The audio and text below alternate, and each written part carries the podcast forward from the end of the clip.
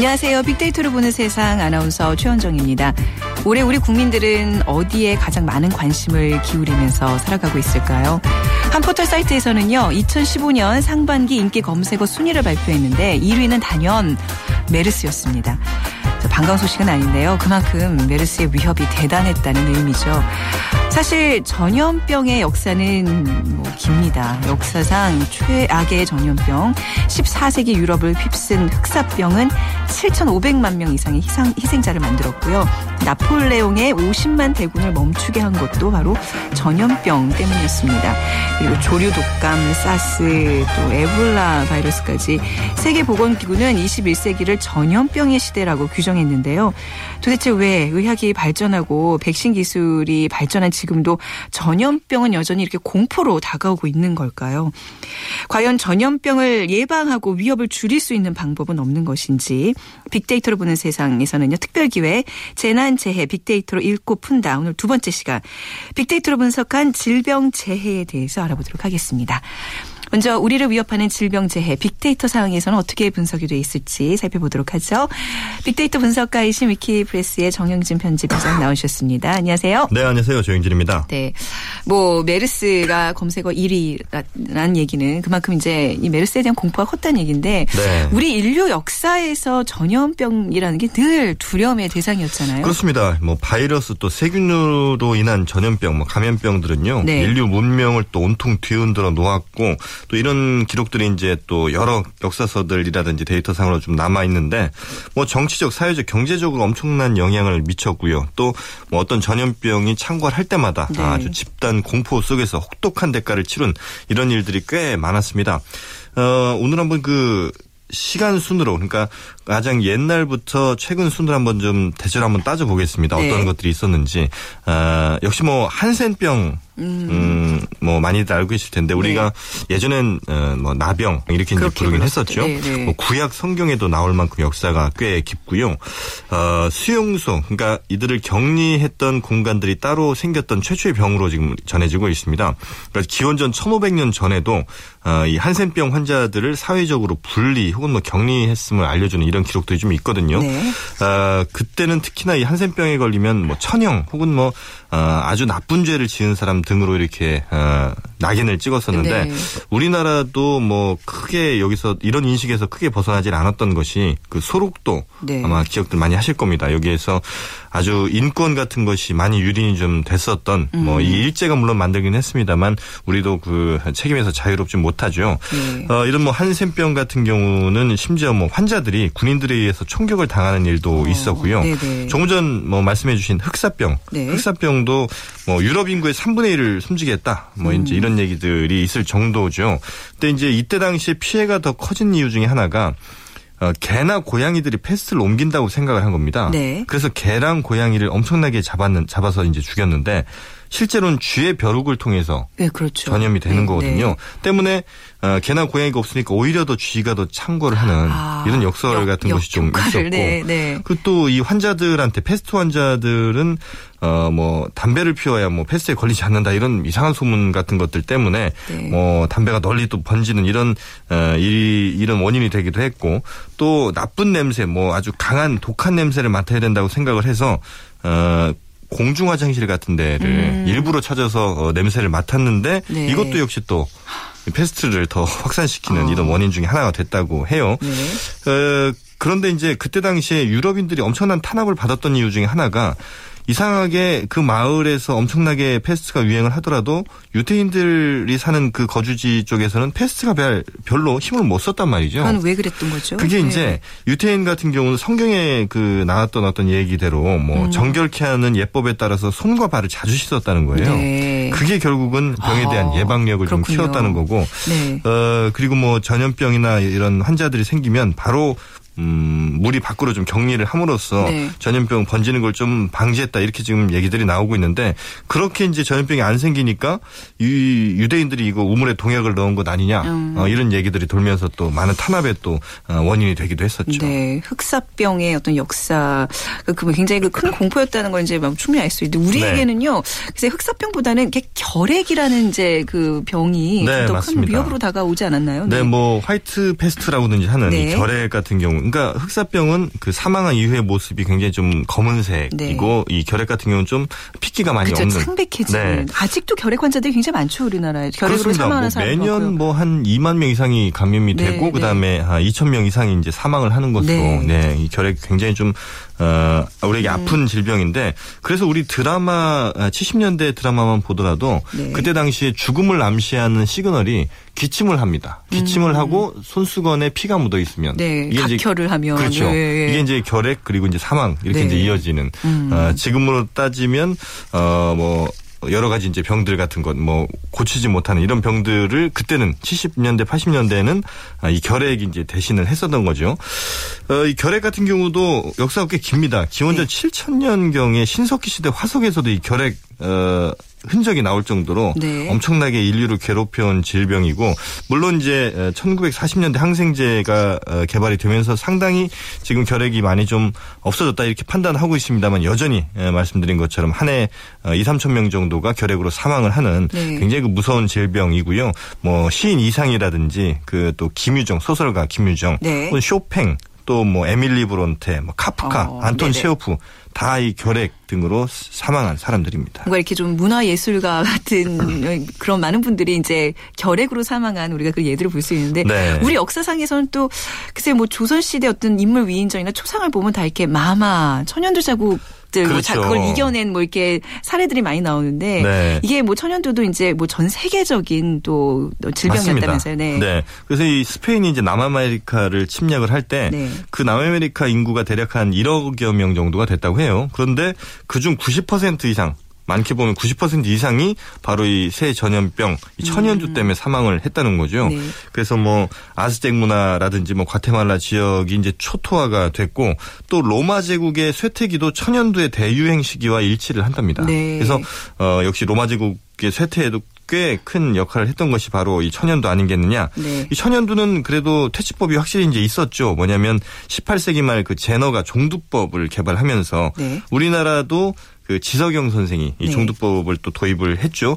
그래서 1960년 이후에 한 명도 발병을 하지 않아서 이제 종식 음. 선언이 됐습니다.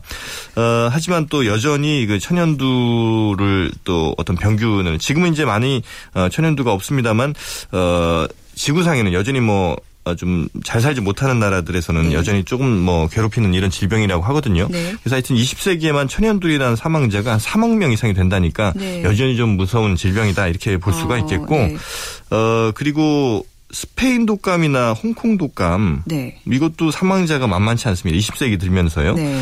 어 인플루엔자가 1918년 그때 당시 한 1억 명 가까이 그러니까 뭐 몇천만 명에서 1억 명 정도의 목숨을 앗아갔다고 음. 하고 어 그리고 이 스페인 독감이 어, 사실은 이제 스페인 독감이 스페인에서 발생한 건 아닌데. 왜 그렇게 이름이 붙이는, 붙이는 거예요? 그게 이제 네. 미국의, 미군의 병영에서, 프랑스에 아. 있던 미군 병영에서 처음 발생했는데, 네. 이 보도를 스페인 언론이 처음 한 겁니다. 네. 그래서 스페인 독감이라고 이름을 붙였는데 좀 억울하죠, 스페인 네, 입장에서는. 네.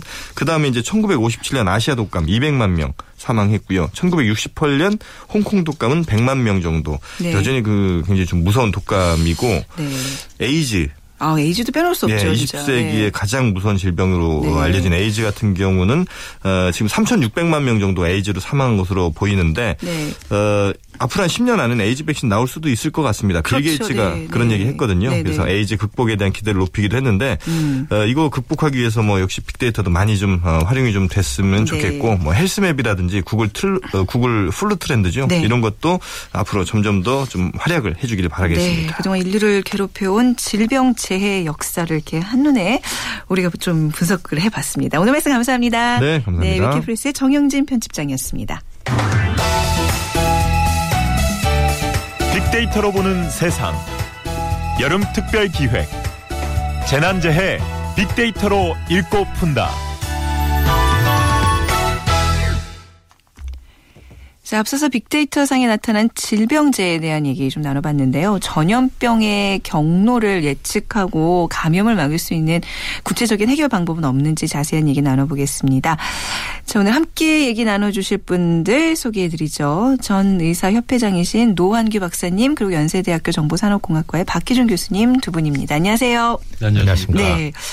어, 노환규 박사님은 최근에 굉장히 바쁘셨죠. 네. 네, 본의 아니게 네. 제 원래 전공이 어, 성인 심장 수술하는 건. 아, 호흡기 내과 쪽이 아니신데. 네, 흉부 내과인데요. 아, 그러시군요. 그런데 이제 이번에 전문가들이 좀 방송 출연을 어, 잘 안 하시더라고요. 네, 그래서 네. 섭외가 잘 안 돼서. 네. 그래서 이제 저는 사실 좀 제도적인 부분에 있어서 할 얘기가 많아서. 네. 정신적인 피해도 있지만 이제 실제적인 피해는 좀 어느 정도라고 봐야 될까요? 실질적인 네. 피해는 일단은 지금 네. 많은 분들이 불편을 겪었죠. 네네. 어, 굉장히 많은 분들이 이제 만 명 넘는 분들이 어, 격리 대상이었었고 그리고 어, 이제 직접 어, 신체적 피해를 입은 분들이 아무래도 가장 큰, 큰 피해를 당했겠죠. 네네. 지금 서른 어, 현재까지 서른 세 분이 어, 네. 사망을 네. 하셨고 음, 그리고 경제적인 어, 피해 참 말할 것도 없고. 네. 그래서 이번 이 전염병이라고 하는 것이 사실 이번에 음, 숫자로 보면 과거에 어, 큰 충격을 주었던 음. 뭐 지금 이제 아, 현대 시대는 아니지만 1900년대 초에 있었던 뭐 1918년 19년 그때 있었던 예를 들어서 뭐 스페인 독감이라든지 네. 이런 무서운 전염병이 아님에도 불구하고 이렇게 사회를 극도로 혼란한 음. 상황으로 만들 수 있고 또 위험에 빠뜨릴 수 있다는 것을 저희가 이번에 아주 제대로 아, 경험을 하게 되는 것 같습니다. 네. 그래서 좋은 예방 주사가 되었으면 좋겠습니다. 그렇죠. 네, 말씀드린 좀 좋은 예방 주사를 좀 맞았다 생각하면 좋은데 WHO에서는 이제 21세기를 전염병의 시대라고 했는데 그 많은 질병들이 있어요. 좀 짧게 하나 하나씩 좀 짚어볼게요. 이제 먼저 메르스에 대해서 이제 여러분 다 아실 텐데 그리고 또 에볼라 같은 것도 이제 에볼라부터 이제 시작해서 조금 하나 하나 좀 짚어주시겠습니까? 네. 네, 메르스는 네. 이제 뭐 워낙에 많이 어, 네. 언론에 나왔기 때문에 네. 또 오늘 내내 얘기할 거기 때문에 네. 일단 그냥 지나가고 네. 어, 에볼라 바이러스가 작년도에 어, 그 서아프리카 중심으로 휩쓸고 또 이제 미국 등 어, 이런 선진국에도 음, 전파가 돼서 좀 이슈가 됐었죠. 다행히 우리나라는 들어오지 않았었는데요. 우리나라는 발, 환자 발생이 0명인가요? 한 음, 네, 명도 없나요? 네, 네. 네. 에볼라는 사실은 의사들 사이에서는 예전부터 아주 유명한 바이러스였습니다. 아, 그래요? 네, 1976년도에 처음 어, 이 바이러스가 발견이 되고 그리고 몇 년에 한 번씩 계속 이렇게 유행을 거쳤었는데 한 번 이렇게 그 창고를 할 때마다 네. 아, 아주 높은 사망률을 보였었죠. 그래서 최대 100%. 네. 지난, 다행히 어, 지난 2014년도에 어, 참고를 했을 때는 전체적인 사망률이 한 40% 정도 나타났는데 그래서 아주 위험한 바이러스 질환으로 알려져 있어서 의사들도 굉장히 공포스럽게 했었고 그렇군요. 네. 네, 그래서 지금은 다행히 이제 가라앉은 상황이고요. 음, 신종 인플루엔자 2009년도에 가까이 네. 있었던 거 말씀드리면 2009년도 신종 인플루엔자 나중에는 이제 그 독성이 어 크게 다르지 않다. 그래서 좀 안심이 되었지만 초창기 신종 인플루엔자가 우리나라 들어왔을 때는 의사들조차 아주 많이 공포스럽고 그 당시에도 굉장히 큰 혼란이 있었죠. 네, 이 신종 플루도 생각보다 네, 이렇게 좀 뉴스를 되짚어 보니까 네. 사망자가 꽤 많았어요 국내에서도요. 네, 200명이 워낙, 넘었잖아요. 워낙 네. 감염자가 많았으니까요. 아, 네. 음. 그리고 또 어. 사스라는 질병도 우리가 그렇죠. 얘기 안 할 수 없죠. 네. 사스 다행히 우리나라는 참 잘 극복을 해냈는데 네. 이제 중국에서 처음 생겨서 광동성 지방에서 그리고 2002년도에 사스로 추정되는 괴질이 음. 이제 발생됐고 2003년도에 그 원인이 진단이 됐죠. 어, 2003년도에 중국에서 이제 한 8천 명 넘게 감염을 일으켰고 그 중에 한 10% 정도가 돌아가셨는데 네. 뭐한 아파트에서 한 30명 넘게 돌아가신 분이 나올 정도로 어, 이런 집단 감염을 일으키고 아주 높은 사망률 때문에 또 공포에 떨게 했었는데 당시는 우리나라가 참 대응을 잘해서 네네. 4명 이제 발생을 했지만 어, 조기에 다 차단이 돼서 네. 이번 메르스처럼 확산이 되지 않았던 네.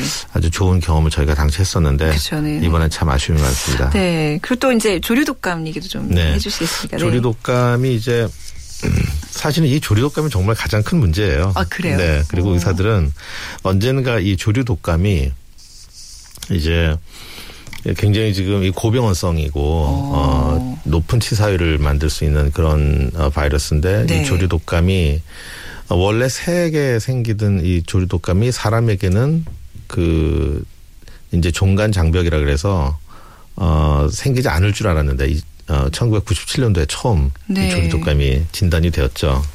그래서 굉장히 좀이 감염 전문의들에게 아주 큰 네. 걱정거리를 안, 안겨주고 있는데 아직까지는 그 전파력이 높지 않은데 만약에 이 바이러스가 다른 바이러스와 결합하거나 그래서 형질을 얻어서 네. 아주 높은 전파력을 갖게 되면 그러면 정말 큰 재앙이 될 것이다. 어. 그래서 아주 그 관심을 많이 받고 있는 것이 지금 조류 독감입니다. 그렇군요. 네. 네. 자, 우리 저희 박희준 교수님께 네. 좀 여쭤볼게요. 이전에도 뭐 전염병을 예방하기 위한 노력들이 끊이진 않았잖아요. 그렇죠. 어떤 걸좀 드실 수 있을까요? 노력이 있었고요. 네. 근데 최근에 와서 이제 정보 통신 기술이 발달하면서 네. 서로 정보를 잘 공유하고 협업을 할 수 있는 환경이 만들어지면서 그러한 노력들의 효과, 효율성이 좀, 좀 높아지는 것 같아요.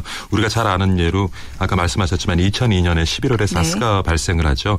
그래서 이제 그 다음 해입니다. 2003년 3월에 세계 보건기구가 이제 그 세계에 흩어져 있는 13개 연구팀한테 공동 연구를 제안을 하고요. 네. 그들이 어떤 IT 기반에서 협업을 하면서 우리가 예상했던 것도 훨씬 빨리였죠. 한 네. 4주 만에 결국 신종 코로나 바이러스에 의한 질병이라는 걸 밝혀내고 음. 이제 우리가 좀 더 수월하게 대응을 할 수가 있었고요. 그래서 IT 기반의 어떤 집단 지성이 최근에 어떤 지성, 예 네. 질병 전염병을 막고 예방하고 네. 하는데 좀 노력에 굉장히 도움을 많이 주는 것 같고요. 그러다 보니까 아까도 말씀하셨지만 이제 한 3,500여 가지 질병 유전자 변이로 만들어진다고 해요. 그래서 우리가 유전자 정보를 좀 더 갖고 네. 유전자 에 대한 어떤 분석, 연구를 좀 더 해 나가면 어떤 앞으로 발생할 수 있는 질병을 예측할 수 있기 때문에 지금 미국 국립보건원 같은 경우는 이제 아마존 클라우드를 기반으로 해서요. 익명의 많은 사람들의 유전자 데이터를 모으고 그것을 관심 있는 사람들에게 제공을 하고 서로 협업을 하면서 연구를 하게 하는 그런 이제 노력도 많이 진행 중입니다. 아마 네. 성과가 나오면은 좀 질병을 예방하는 데 많은 도움이 되지 않을까 생각해 네. 봅니다. 이제 이거는 빅데이터라는 건 이제 예방 차원이지 그 사실 이제 의학으로 이거 해결해야 되는 게 좀 먼저잖아요. 근데 이제 우리 역사상 뭐 페니실린이 발병되면서 질병으로부터 굉장히 자유로워질 것 같은 그런 메시지를 얻었지만 아직까지도 이렇게 의학 기술이 그렇게 발달한 최근까지도 전염병에서 그 고통에서 벗어나지 못하는 이유는 뭐라고 보시는지요? 네, 네 몇 가지 네. 아, 이유가 있죠. 음, 첫 번째는 새로운 바이러스들이 계속 등장을 합니다. 네. 아, 그리고 또 두 번째는 바이러스도 계속 진화를 하죠. 네네. 이게 자꾸 바뀌거든요. 유전자가 음. 조금 조금씩 바뀌면서 형질도 바뀌고 새로운 성격을 또 어, 그런 행동 양태도 보이고 음 그래서 참 대응하기가 어렵고 네. 백신을 만들 만드는데도 지금 저희가 독감 백신만 하더라도 매년 맞아야 하는 이유가 계속 바뀌거든요. 그 네. 아형들이 조금 조금씩 성질이 바뀌어서 그리고 이제 이런 그 음, 바이, 새로운 세균 혹은 새로운 바이러스에 대한 위험도 있지만 사실은 지금은 좀 잠잠해졌지만 광우병 같은 어또 새로운 질병, 네. 이 광우병이 우리나라에서 그 공포가 너무나 과대하게 너무나 알려져 컸었어요. 있었지만 네네. 그러나 그 광우병 자체는 굉장히 위험스러운 질병입니다. 왜냐하면 네. 그것이 살아있는 생물이 아니라 어. 변형된 어. 단백질이 병을 네. 일으키고 네. 그리고 그것이 이제 그 자체로 전염이 되는 건 아니지만 그 변형된 프리온을 섭취를 했을 때 네. 걸릴 수 있다라는 음. 굉장히 공포스러운 거거든요. 네. 생물체가 아닌데. 네. 그래서 그런 이제 새로운 이 우리가 disease entity라고 하는데 아 그런 것들의 등장이 음. 참 계속 숙제를 안겨주는 거죠, 의학에. 네. 그러니까 네. 이게 전염병 그 위기 단계 등급이 있다고 들었어요. 네. 뭐, 그 메르스는 어느 정도였던 거예요? 이번에 우리가 겪고 어, 있는. 네. 그 때문에 좀 논란이 많았죠. 네. 어, 왜 격상을 시키지 않느냐. 네. 이제 저희가 보통 이제 네 단계로 얘기를 합니다. 처음에 음. 관심 단계, 네. 그다음에 어, 주의 단계, 관심, 그리고 주의. 네 그리고 네. 경계, 네. 제일 마지막 이제 심각 단계인데 네. 어, 관심 단계는 해외 예를 들어서 메르스가 발생했다는 소식이 들리면 이제 관심 단계죠. 네. 근데 주의 단계는 그것이 우리나라에 들어오면 주의 단계가 됩니다. 네. 그다음에 이제 경계 단계는 이것이 국내에 유입된 다음에 여러 곳으로 이렇게 전파가 되면 지금 그럼, 이제 네. 경계 단계라고 그러면 경계 단계인데 네. 이것이 좀 애매한 것이 어, 이 전파라고 하는 게 지금 우리나라는 사실은 바이러스가 전파를 한 게 아니고 네. 환자가 KTX를 타고 이동을 한 거거든요. 음. 네, 이렇게 네네. 사람 간의 전염을 통해서 이렇게 지역 사회에서 전파된 것이 아니고 네네. 그러니까 정부는 계속 주의 단계에서 격상하지 않으려고 아 지금 주의 단계인가요? 네, 아직도 아. 주의 단계죠. 어, 네. 주의 단계를 유지하면서 네. 그러나 이제 대응은 원래 이 각 단계에 따라서 이제 정부의 대응이 달라지는데 정부는 어, 심각 단계로 간주하고 우리가 네. 총동원해서 지금 대응을 하고 있다. 네. 다만 이 단계를 지금 주의 단계로 유지하고 있을 뿐이다. 예전에 신종플루 같은 경우에는 몇 단계였었어요? 몇 아, 단계까지? 신종, 신종플루는 네. 뭐 전국에 확산이 되었기 때문에 네. 그것은 최고 단계였죠, 당연히. 아, 그런가요? 네. 네. 근데 글쎄요, 신종플루 때 혹시 박기준 교수님 기억나시나요? 지금 같은 공포는 아니지 않았나요?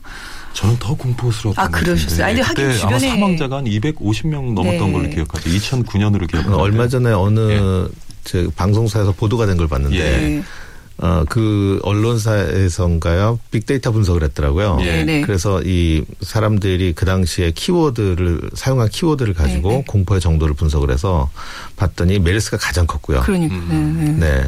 그 다음이 제 기억에 광우병이고 그 다음이 신종플루였던 것 같아요. 그러니까 네. 신종플루가 말씀하신 것처럼 초, 초기에는 굉장히 공포스러웠는데 이것이 이제 곧 빠른 시간 안에 가라앉은 것이 뭐냐면 음, 이 사람들이 공 이제 위험을 네. 위험도를 같이 남들과 쉐어하게 되면 음. 공포가 급격하게 줄어들거든요. 네네. 그래서 많은 사람들이 감염되는데 사망률이 낮더라. 그러니까 어. 실제 사망한 사람은 더 많아도 네네. 너도 감염되고 나도 감염되는 건데 그리고 확률이 적어지니까 공포가 빠르게 가라앉았고. 그리고 약간 대응 방법에 대한 그런 문제도 분명히 좀 달랐던 것 같아요. 이번에 메르스가 더 공포스러웠던 거는 뭔가 이 미진한 어떤 이 대응 방법들 네. 이것도 한몫하지 않았나요? 사실은 네. 따지고 보면 네. 신종플루 때도 엉망이었습니다. 아, 그런가요? 네, 저희가 지금 기억을 못하고 있지만 네. 그 당시에 어, 백신조차 하나도 어, 준비를 안 했었고요. 네. 국내에 하나도 없었고. 그때는 이제 그 타미 네, 그 약이 치료제인 예. 타미플루도 네. WHO에서 권고한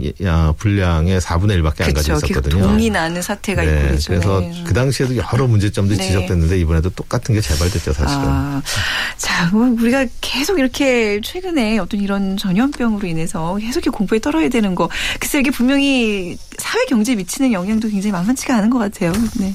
그렇죠. 뭐 조금 전에 그 신종플루 얘기했 했습니다만은 네. 신종 플루가 발생을 하고 난 다음에 민간 소비가 아주 급감을 했었고요. 네. 그때도 민간 소비가 한 3분의 1 토막 났었습니다.